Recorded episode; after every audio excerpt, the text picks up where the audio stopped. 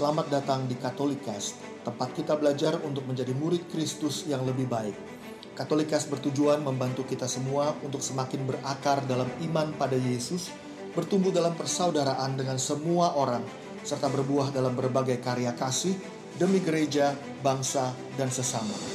Katolikas berisi cerita kesaksian dan refleksi hidup sebagai pengikut Kristus, katekese iman yang relevan dan praktis untuk hidup sehari-hari, serta dialog topik-topik kekinian dengan berbagai narasumber untuk memperkaya hidup iman kita semuanya. Selamat mendengarkan, Tuhan memberkati.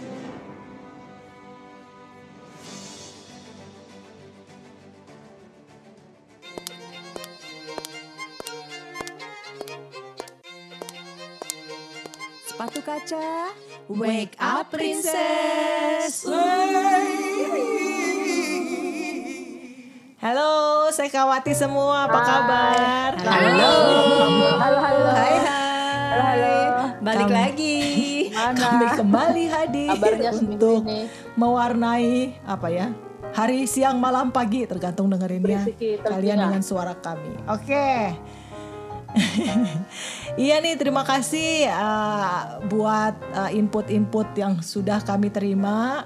Tuh. uh, Betul ya. dan kita mau milih nih, ini mumpung masih tiga hari ya, Hari. tiga hari ya dari tanggal 17 Agustus nih. Ya, jadi kita pilih satu tema yang relevan uh, dengan dengan 17 Agustus dalam konteks merdekanya ya 17 Agustus. Tapi sebetulnya uh, karena di sini nih perempuan-perempuan semua kita mau bahas nih soal kemerdekaan ceritanya tuh. Tapi kemerdekaannya tuh lebih dalam uh, konteks perempuan ya. So gue tuh kepikiran ya, eh, kalian tuh pernah nggak sih ngalamin dalam hidup kalian tuh ngerasa apa ya terganggu, apa berasa, aduh kok gue kok malang banget ya jadi perempuan gitu. Pernah nggak sih? Malang ya. Kayaknya Mungkin lahiran itu loh, itu. yang lahirnya di Malang tuh. Iya, yang mungkin. lahirnya di Malang mungkin bisa menceritakan kemalangannya sebagai perempuan begitu. Masa gue bilang ke Surabayaan ya sebagai perempuan kan agak susah ya. Eh, ada nggak? Coba duluan deh. Siapa? Eh si Malang, ayo. Gue beruntung. gue duluan ya, yang komentar ya. Iya, lu Iya. duluan. Lu kan Malang. Gue beruntung lahir doang di Malang. Ah, kemerdekaan, kemerdekaan Gimana, gimana? cewek. Ya, buat gue ya nih, buat gue ya. Ntar kalian kasih pandangan masing-masing bahwa cewek yang merdeka atau yang punya kemerdekaan dalam hidupnya itu cewek yang dibebaskan dari apa aja sih yang buat perempuan itu nggak bisa menghidupi jati dirinya sebagai perempuan? Kayak tadi Lia kan udah bring up tuh eh, nyesel nggak sih jadi cewek? Nah kalau ada rasa penyesalan sebagai perempuan kan berarti dia belum bebas tuh belum bisa embrace eh, jati diri dia sebagai seorang perempuan nah kalau zaman zaman dulu kan perempuan juga nggak bisa bebas untuk um, memilih banyak hal dalam hidupnya. Mau nikah aja kayak Siti Nurbaya ditentuin gitu. Eh ngomong-ngomong soal nikah, gue cerita aja dulu nih. Waktu gue masih ABG, umur uh, 15 ya gitu. Gue nggak Oh, tahu. baru tuh dong. Iya, Baru dong. baru. Baru-baru aja. 15 lari. Baru-baru Beberapa aja. tahun yang lalu tuh. Baru-baru aja. Iya dia masih pakai topi soalnya mbak. Topi SMP itu loh Mbak, topi Nah, SMP. waktu gue umur 15 itu gue nggak tahu ya di kepala nyokap gue itu tiba-tiba kemasukan ide apa gue nggak ngerti. Tiba-tiba dia ngejodohin gue gitu. Gue tuh dijodohin sama adik dari temennya gitu. Ada Nah. temennya. Oke. Iya temennya nyokap gue punya adik. Disuruh Temennya pacaran nyokap apa disuruh cewek, adiknya cowok. Perlu sejelas itu ya. Iya cowok. Jangan kebalik dong. Abis kalau zaman sekarang kan udah udah susah jadi gendernya harus spesifik gitu dijelasin. Oh, nah, jadi dijodohin. Nah, gue waktu itu kan belum umur 17 padahal. Nah, terus udah gitu diketemuin, gue dibawalah ke kota tempat temennya itu. Terus gue dikenalin gitu. Dan gue ngerasa dia tuh tua banget gitu ya, si si cowoknya ini gitu. Bayangin umur 15. Emang umurnya Gua berapa? Sampai nggak ingat umur tuh cowok tuh berapa. Gue nggak ingat Oh, umurnya. 35 gitu. kali. Pokoknya buat gue udah tua lah untuk dalam cara memandang anak umur 15 Datuk gitu. Mungkin beda 10 tahun gue apa 15 nggak tahu lah gue. Tapi gue rasa sih nggak tua-tua Ya, ya. banget. Cuma buat pikiran anak Umur umur segitu 15 itu ya. kan tua banget.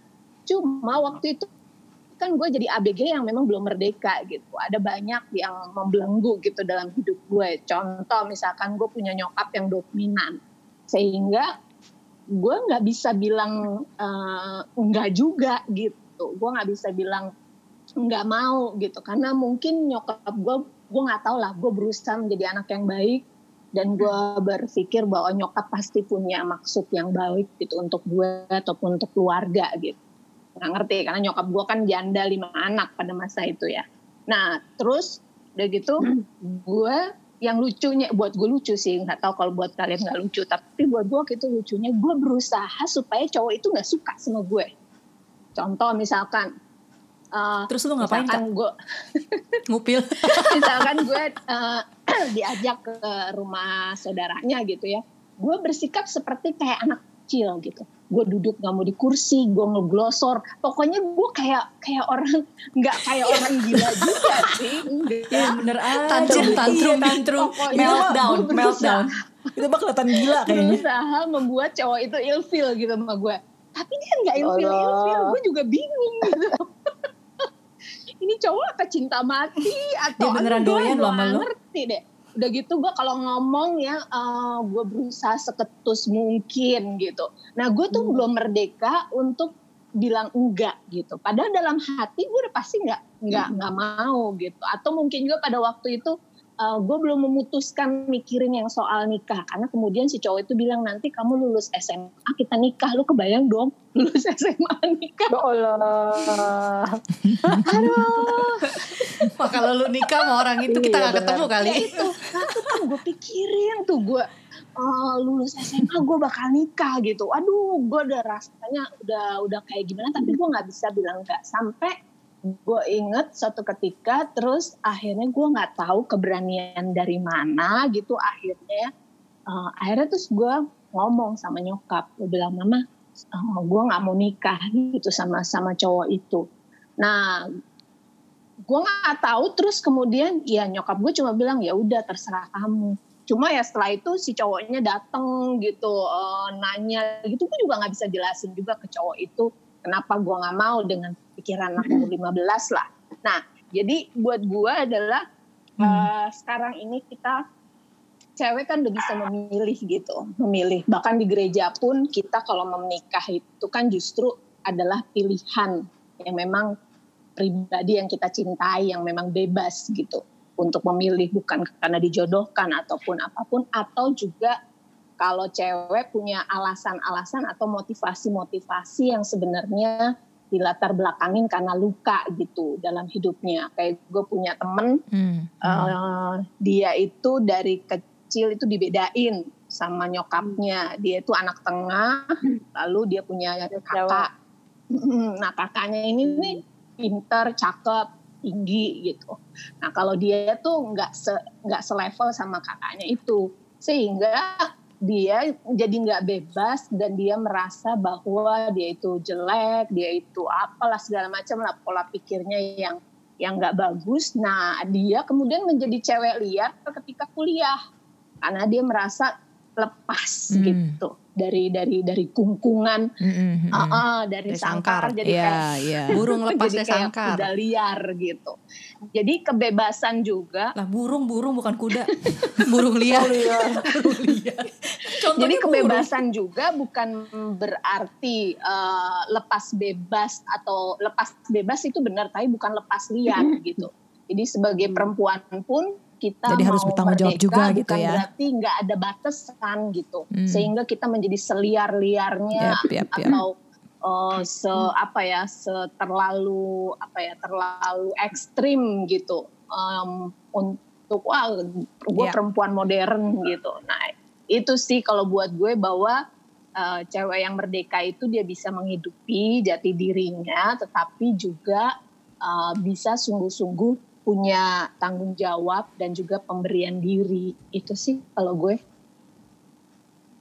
Setuju? Ya, betul. betul. Merdeka, merdeka. merdeka. Semangat banget. Merdeka. Semangat 45. Eh, batak kali. Kali. iya nih, yang lainnya gimana? Gue ya, Ya, gue pikir-pikir ya kalau ngomongin masalah merdeka ya, gue menjadi bertanya pada diri sendiri gitu ya. Gue udah cukup merdeka apa belum? Eh, kalau gue sih pernah ada dalam satu situasi di mana gue merasa tidak merdeka karena omongan orang lain. Ya, kita cewek nih ya, maksudnya kita punya teman banyak atau kita aktif di akun-akun Instagram gitu kan. Waktu kita foto eh, apa? Kita pasang foto selfie atau apa? Eh naik berapa kilo? Tembeman gitu kan. Rasanya kan gimana ya maksudnya? Eh, ada masa masa-masa di Lu mana hamil waktu- lagi, Nas? Nah, lu Langsung isi lagi gitu gila. Isi, isi, lagi apaan? isi dong gitu kan. Nah kayak kayak gitu tuh kadang-kadang tuh bikin gue nggak merdeka loh sejujur-jujurnya ya. Karena gue ngerasa loh emang ada yang salah ya sama gue ada yang salah sama penampilan gue ya emang kenapa kalau gue gemuk gitu kan emang yang cakep itu tuh mesti yang rambutnya panjang gitu kan yang ada lipetan mata gue tuh gak ada lipetan mata gitu kan yang alisnya mata, perfect Nas. ya untung ada mata ya yang alisnya perfect yang uh, bulu matanya lentik Lu gitu gak ada ya alis juga kan? Buka ada. sini.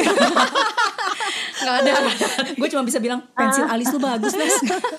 Iya bener Ya kayak gitu maksudnya eh, Gue ngerasa Gue kadang-kadang ngerasa gue nggak merdeka kayak gitu gitu ya. Ma- eh, Nonton film Korea Lihat eh, apa Seo Yoji itu ya Yang badannya perfect banget Alisnya bagus banget Bulu matanya bagus banget gitu kan. Sampai lu berusaha pakai glitter hari ini ya? Iya sampai hari ini gue pakai glitter.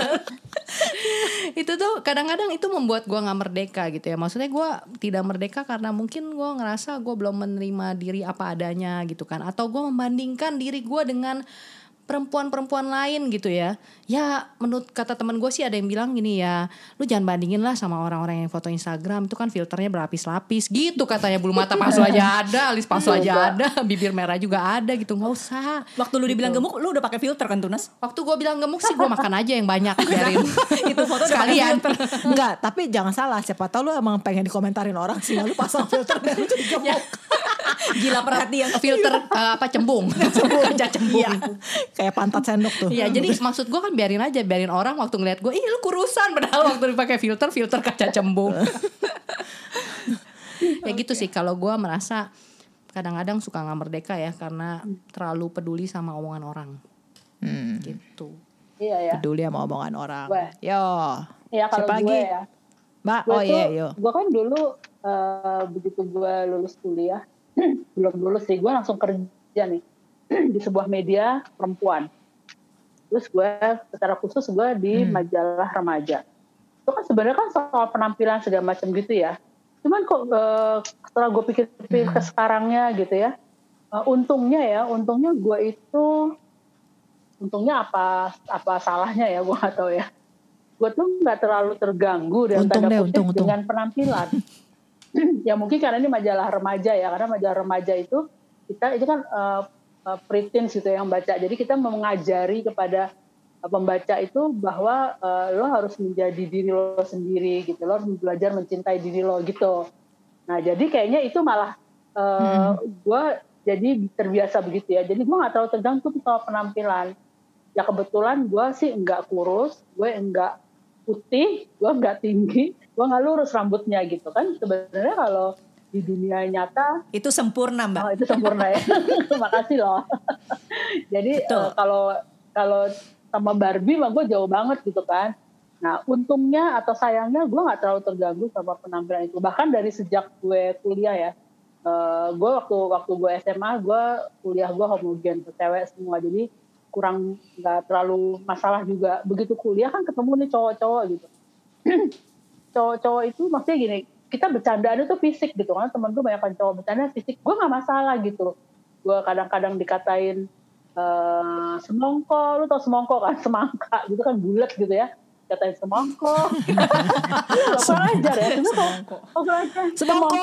semongko gua. gitu. Semongko tuh pasti cowok. Kalau cewek semangci. semangci bener juga loh. Terus dikatain apa gitu. Untungnya gue enggak gitu nah eh, terus eh, gue sih gue sih sebenarnya gue merasa sebagai eh, gue happy gitu ya sebagai cewek. Karena menurut gue kemerdekaan gue sebagai cewek adalah gue bisa bebas ngerumpi gue bisa bebas curhat sama teman-teman cewek. Bayangkan kalau kita ketemu cowok yang suka curhat males kan? Terus gue juga bi males kan lo cewek cowok suka curhat gitu. Terus terus kemerdekaan gue sebagai cewek juga ya kita nih kita bisa pilih loh mau pakai rok atau mau pakai celana panjang ya kan? Kita masih bisa pakai eh, pakai baju Iya bener juga. bisa pakai Cowok nggak bisa pilih dong dia pakai bisa. rok. tapi kita bisa pakai baju gaya cowok gitu celana panjang Iya, ke meja gitu pakai terus kemerdekaan gue sebagai cewek juga gue boleh nangis kalau nonton film drama kalau dengan nonton film sedih tuh gue boleh nangis tuh Emang ya boleh, boleh? tapi lu lu yakin pernah lihat cowok nangis terseduh-seduh pakai tisu banyak paling dia diem-diem kalau gue kan gue nunjukin gue pakai tisu gitu nggak masalah dong gitu Nah, terus Boros tisu lu mbak. kenapa ya emang Boros tisu. saya cengeng orangnya Boros terus gue tisu. juga merasa merdeka karena gue eh, rasanya kita nih cewek-cewek normal-normal aja nih kalau misalnya kita eh, gandengan tangan sama sesama cewek atau pelukan gitu kan Lu kalau ngeliat cowok gandengan tangan sama cowok kan agak gimana gitu kan Tuh, jadi itu itu kemerdekaan bagi cewek menurut gue gitu tapi dulu ya zaman Lagi pujian kalau cowok gandengan Kenapa? tangan tuh doa. apa itu Mau gandengan tangan. Kalau lagi pujian boleh gandengan tangan cowok mah. Doa bapak kami Iya, juga iya, boleh. iya, kami iya, di gereja. boleh. konteksnya itu ya Tarik tambang, Oke, tarik tambang. kan Ih, ganda. Kok tambah ganda? kagak pegangan, tapi pegang tali. Kemarin lu nonton di mana tarik tambang pegangan? Ah, ya kali. Ya gitu sih kalau menurut gue ya itu merdeka gaya gue Oke. sih. Gue happy jadi cewek sih. Oke. Begitu. Gue deh. Gue sih punya isu. Eh, thank you, thank you. Ya, gue punya isu dulu sih zaman gue SMP. Gue inget banget abis pertama kali gue dapat menstruasi lah, dapat haid lah. Ya, soalnya kan emang ah, dari tadinya nggak enak-enak gitu kan. Terus tiba-tiba begitu kan agak rese ya, tiga hari, lima hari gitu. Belum, tak, belum takut nembus lah, belum apalah gitu. Jadi eh, itu sih, cuma sebenarnya itu bukan sesuatu yang membelenggu gua sih. Gue So cuman aja gitu ya. Ya, maksudnya ya, iya gitu. Berasanya kayaknya kok cowok enak ya kagak sebulan nggak sebulan sekali rese Iya, begitu gitu. So gue pernah denger nih satu definisi sebetulnya soal merdeka. Kita ngomong merdeka kan sebenarnya ngomongin freedom nih ya, ngomongin soal bebas dari kan. Itu sebetulnya adalah kemampuan untuk memilih apa yang baik. Nah, masalahnya sekarang kan kadang-kadang kita nggak bisa melihat perempuan sebagai sesuatu yang baik sehingga itu yang membuat kita jadi nggak merdeka Ya, ya. gitu kan Ya, ya, ya, cara benar-benar. cara ini ya cara ngertinya ya ya so kadang-kadang kita mesti bisa kayak ngisi apa ya kayak fill in the blank gitu. Maksudnya ada statement yang kalau kita itu membayangkan kalau kita merefleksikan. Ini kita juga mau ngajak teman-teman nih saya kawati semua buat refleksi nih sambil bukan refleksi pijet ya lagi belum belum buka tempat pijet Enak juga tuh. maksud gue merefleksikan maksudnya inget gitu zaman Cekawati semua di sini eh, I don't know SMP lah atau pertama kali haid lah atau even sekarang nih yang berasa jadi nggak bebas itu apa sih? So kita mungkin bisa jawab kalau kita itu merasa kita bebas dari sesuatu dan bebas untuk sesuatu. Maksudnya ngapain gitu. So dengan itu mungkin kita bisa menjadi satu bahan kira-kira kita bisa bebas nggak ya? Kalau sekarang sih, sekarang sih gue udah nggak mens lagi ya. Ya tadi kemarin gue pernah cerita gue nggak nggak nggak nggak nggak nggak punya anak karena emang beberapa tahun lalu karena ada ada masalah rahim gue udah diangkat. So sejak itu kan gue nggak mens lagi kan. So tapi gue rasa itu juga nggak bisa mm, membuat gua jadi bebas merasa bebas kalau gua nggak embrace atau mengerti panggilan keper- keperempuanan gua. Kalau cuma sebatas itu mungkin ya udah beres nih hidup gua nih gitu kan. Misalnya gue punya isu dengan mens terus sekarang gue udah nggak mens bebas dong. Tapi ternyata ada yang mendasar juga gitu bukan cuma itu doang gitu. Jadi ya ya kita semua pasti punya PR kita masing-masing nih punya proses kita masing-masing. Soalnya kebebasan kan at the end of the day kan proses ya. Nggak hari ini kita berasa sesuatu terus tiba-tiba ya udah bebas gue jadi cewek yang happy gitu kan semuanya juga berproses gitu. Ada pergumulannya lah ya. Betul, ada pergumulannya dan dari ya kebebasan itu kan juga nyangkut ya, bukan cuman dari kita dan diri kita, cuma tapi juga dari reaksi antara lingkungan kita yang berpengaruh terhadap kita gitu. yang ngebentuk Sehingga itu ya membuat kita makin yang ngebentuk bebas. kita jadi kayak gini Iya, ya. gua- betul betul. Berarti Gua- kalau kayak tadi gue itu berarti gue eh, harusnya bebas dari omongan-omongan orang. Ya, Hmm. tentang kewanitaan gue, tentang diri gue, tentang penampilan gue atau apa gitu. Hmm. Dan gue bebas untuk mencintai diri gue gitu ya. Ya. Bisa begitu gak? bisa Bisa, bisa, Iya, iya, bisa. benar-benar. Jadi kapan lu mau selfie lagi? jadi nggak- jadi gue nggak usah pasang ali, pasang alis sebelah ya bodo amat Bodo amat. as long as gue mencintai diri gue gitu dengan alis gue yang sebelah gitu ya tapi gua, tapi gua akan ngomongin lu abis itu. ya gue bilang Lu Nas. jangan takut-takutin orang. Iya, gue akan kasih tau lu yang bener lagi. Lu merugikan orang lain itu. Iya, lu nakutin gua. gue sebagai alis horor ya horor mendingan gue nggak pakai alis dong Mendingan lu gak pakai alis. daripada separoh Eh tapi kalau lu gak pakai alis, gue takut lu gak bisa ngeliat gua. oh iya bener oh lu setan dong Aduh, Omongan. Kamis malam Kalau- ngeri banget. Oh iya ini Kamis Kalau malam ya. menurut gue sih yang kayak Anas Iya. itu eh, perempuan juga bebas untuk eh, terlihat cantik gitu. Kan setiap kita iya. perempuan kan secara fisik ada kelebihan dan juga ada kekurangan. Nah, kalau kita misalkan bisa juga untuk menampil apa eh, kekurangan kita itu bisa kita buat menjadi lebih eh, baik itu juga akan membantu perasaan perasaan kita yang merasa apa sih rendah diri atau apa itu gue rasa sih nggak salah nggak harus juga Iya, bahwa lu iya. nggak pakai Iya, iya, alis betul. lagi gitu lalu tampil miserable malah nggak Iya, jadi iya. berkat juga ya sih benar sih ya Iya. yang penting kita bisa nerima diri kita gitu ya, Ya, maksudnya setuju, kayak setuju. ya kan Iya, iya. iya. mencintai Cintai diri, kita ya, ya. Iya. Yuk, Kalau kalau gue ya, gue tuh contohnya agak receh, tapi gue inget banget nih. Dulu waktu gue SD itu gue nggak suka pakai rok, karena teman-teman SD gue kan pada lari-lari tuh, main tak jongkok segala macem. Maksud mau jongkok susah banget karena jadi ngongkong maaf nih. Tapi maksud gue jongkoknya jadi rapet gitu kalau main tak jongkok gitu kan masih zaman dulu. Makanya gue lebih suka pilih tak patung. diri karena gue bisa matung dengan berdiri, nggak perlu jongkok. Ini gue inget banget Ya nih. ampun. tapi lu kekeh. Kalau patung lu terjongkok. Iya. bentar bentar Patung yang jongkok, ada di mana ya permainan apa ya ada di Di kehidupan YouTube, saya, Mbak. ya?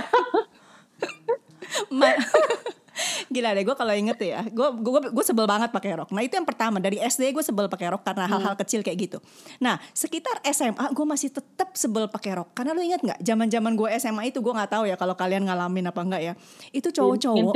Suka pasangin Itu kaca serutan Cermin serutan Iya kan ke sepatunya Terus ya, kaki kita Supaya Serutan itu rautan supaya bisa ngeliatin celana Iya, dalam iya, kita, iya. celokat kita.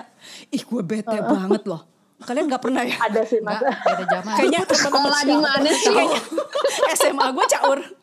SMA gue caur banget ya. Tapi sejak Anak itu caur ya. apaan sih caur anak anak zamannya udah udah nggak perlu Tahu caur. pensilnya udah nggak perlu diserut pakai serutan sih ya udah nggak lihat ya gue zamannya yang narik narik tuh tali BH oh ya cetek Untung bukan dari kolor, susah banget ditarik. Nah kayak gitu, jadi Oh, iya. sepatunya mereka tuh ada cermin rautan yang dideketin ke rok kita supaya mereka bisa Bawah, ngintip iya. gitu ke arah kita. Nah gue jadi semakin sebel gitu dan gue tidak punya kebebasan untuk memilih gue mau pakai celana panjang aja supaya gue nggak digituin. Berseragam. Gitu. Nah terus kuliah, kuliah juga gitu. Ternyata koas, Lu koasisten. kuliah sama gue loh. Iyo, gue nggak tahu makanya. Kalau lu kayak suka pakai rok, itu juga tetap harus pakai rok. Bayangin ya, jaga malam sama cowok-cowok dan kita tetap harus pakai rok. Dan karena untungnya karena banyak nyamuk, kita pilih rok panjang. Jadi eh, kalau lu tahu gak sih sebenarnya enak loh. Lu tuh ya kalau kepanasan tinggal ngongkong cari angin di bawah. ya kipas nah kipas itu problemnya. Jadi kita harus pilih rok Heeh, Lebar. roknya harus agak klok Jorok gitu loh. Mbak. Ya, ya, ya, model lebar. payung gitu. Ya. heeh. Iya, tapi ke sininya, ke sininya gue menyadari sih bahwa ternyata uh, pakai rok itu gue kalau sekarang pakai rok itu karena memang keinginan gue sendiri dan gue merasa bukan karena terpaksa. Bukan gue takut diintipin bukan gue takut karena dipaksa peraturan tapi gue Iya, merasa iya. memang salah satu bentuk keanggunan perempuan adalah dengan memakai rok. Seperti yang mbak bilang kita bisa memilih cowok malah sulit bisa, memilih mau pakai iya, apa. bisa pakai sekarang rok. kita lebih punya apa kebebasan itu. apa yang trigger lu? So gua rasa apa yang trigger lu sehingga lu bisa berubah gitu tuh Chen Jadi suka pakai rok Iya. gitu. Iya. Nah, ya itu. Nah, gua gua nggak suka pakai rok sampai sekarang, tapi gue menyadari, gue menyadari bahwa pakai rok itu adalah salah satu bentuk keanggunan perempuan. Eh, Jadi gue ngerti dulu bahwa apa sih yang menjadi keindahan seorang perempuan. Dan salah satunya adalah memakai gaun atau memakai rok. Itu gue Nah. menampilkan diri gue. Gitu. Nah ini berarti nih how to nih, ya kan? How to pertama tuh yang tadi Cincin ngomong tuh, pertama gimana kita bisa ngerti gitu ya soal perempuan. Nah itu ya mungkin ya kita juga mesti banyak ketemu sama orang-orang yang kita lihat happy Sebagai ya, perempuan, happy ya. ngejalanin dia punya ya. Betul. Betul, betul. Dan kemudian ngobrol sama mereka, dengar-dengar pengajaran lah ya, maksudnya soal womanhood Ya, ya, gitu kan. Gimana? Gue tuh tahu sih beberapa pengajaran kayak ada satu apa namanya eh, doktrin eh, bukan doktrin apa pengajaran gereja eh, literatur gereja yang namanya Mulieris Dignitatem tuh Ya, ya. itu kan juga ngajarin banyak tuh ya soal gimana berharganya perempuan. Gue rasa salah satu kita embrace juga pengajaran ya yang mungkin kita juga bisa deng yang kita bisa dengar dan itu jadi pengetahuan buat kita gitu. Terus ya dengan begitu kan kita ngerti tuh apa yang baik tuh sehingga tadi kan kalau gua ngomong tadi kan awalnya kemampuan untuk memilih apa yang baik. Iya. Waktu kita tahu yang gitu kan kita tahu apa yang baik tuh. Nah, terus dengan gitu kan kita bisa kemudian menerima gitu, menerima eh contohnya misalnya nerima apa ya? em, Nerima. mengampuni diri sendiri juga kali ya. Nah, itu iya. penting tuh. maksudnya. Ah, terutama buat perempuan tuh kan isunya gambar diri banget ya. Iya. Kalau gue ngampunin cowok-cowok yang pakai itu cermin rautan di kakinya. Itu salah satunya. Kayaknya. lu kalau bisa, lu ya sekarang ya lu kirimin tuh cowok-cowok rautan yang ada itu ya satu pak gitu ke mereka masing-masing. No, lu Udah gak ada yang jual tuh kali. ya menerima Ya, ya. gitu kan dengan mengampuni diri sendiri dan kemudian juga ya dengan begitu kan kita bisa embrace uh, kita punya keperempuanan. Terus ya berikutnya ya kalau gua ya ujung-ujungnya sih nyerah ya. Maksudnya nyerah bukan dalam konteks nyerah pasif loh ya. Maksudnya setelah kita berani uh, me- me- apa namanya mengembrace apa ya, Menerima. memeluk ya, memeluk Perempuan. keperempuanan itu ya kita menerima dan mohon rahmat Tuhan sih ya ujung-ujungnya pasti itu ya Ya. setuju tuh. nggak ada nggak ada yang lain lagi sih Berarti eh, berjalan membuka diri untuk berproses bersama dengan Tuhan, Ah. menciptakan perempuan Perempuan betul, betul, kita. betul. Heeh. karena Cakep kan? Oh, cakep banget. Pakai sepatu kaca kita. Yes. iya Ah, benar BTW, Iya, anyway iya itu uh, mulieris dignitatem itu artinya apa? Anda bertanya, Anda menjawab. Googling, Nah, googling, gue googling. googling nih, gue Coba googling. bantuin. Karena gue tahu jawabannya bakal itu. ah lu juga googling deh Nah, apa? Nah, Ya, ya, yaitu mulieris adalah- dignitatem. Kalau dignitatem kan pasti nggak jauh-jauh dari dignity kan. Hmm, Berarti ya harkat dan um, martabat. martabat dan juga panggilan dari seorang cewek gitu. Betul. Jadi gereja itu peduli gitu, Oke, peduli sis. soal Iya, harkat, kita mesti baca martabat tuh. dan juga Googling. panggilan sebagai gue sih udah perempuan. baca sih Ya, ya, cuman ya. Lumayan tebel tuh. Gue nggak tahu artinya Gue nyebutnya aja susah. kalau gue tahu isinya kira-kira ngomongin apa tapi gue kagak tahu apa namanya eh, apa artinya translatornya translate Ya, ya. itu anyway itu soal merdeka so kesimpulannya teman-teman perempuan sekawati sekawati semua eh, ini 17 Agustus nggak ada hubungannya sih eh ini 20 Agustus salah Ada kan? hubungan dong. Ah, ya, Pak. Tapi cuma mau mengingatkan kita dari peristiwa itu bagaimana kita semua diberi panggilan yang sangat indah ya sebagai perempuan dan kalau kita bisa menghidupi itu kita bisa memeluk keperempuanan kita dan kita bisa dapat menunjukkan betapa panggilan itu dapat memberikan eh, berkat bagi sesama juga kita akan jadi perempuan yang happy. Amin. Uh, perjalanan masih panjang, Amin. ya. Perjalanan masih panjang tentunya, tapi yuk sama-sama mengatakan Wake up princess. bangun, ayo bangun, Bangun, dan bangun kembali dulu, menyadari sadar, keperempuanan kita dan kita Yes. diciptakan indah oleh Tuhan. Sebelum saya tutup, sama-sama katakan Merdeka. 17 Agustus tahun 45 Itulah hari kemerdekaan kita Hari merdeka Udah, udah, udah, udah. Kita pacaran bendera di sini. Oke, see you next time Sekawati. Bye bye sampai and we love ya. you. Bye. Bye. Bye bye. Terima kasih telah mendengarkan podcast ini. Jangan lupa untuk berbagi Katolikes kepada para sahabat dan kenalan kita, supaya semakin banyak orang mengenal kabar gembira Tuhan Yesus dan mengalami kasih-Nya yang memulihkan, menguatkan, dan memberkati. Sampai jumpa di episode Katolikes yang lain.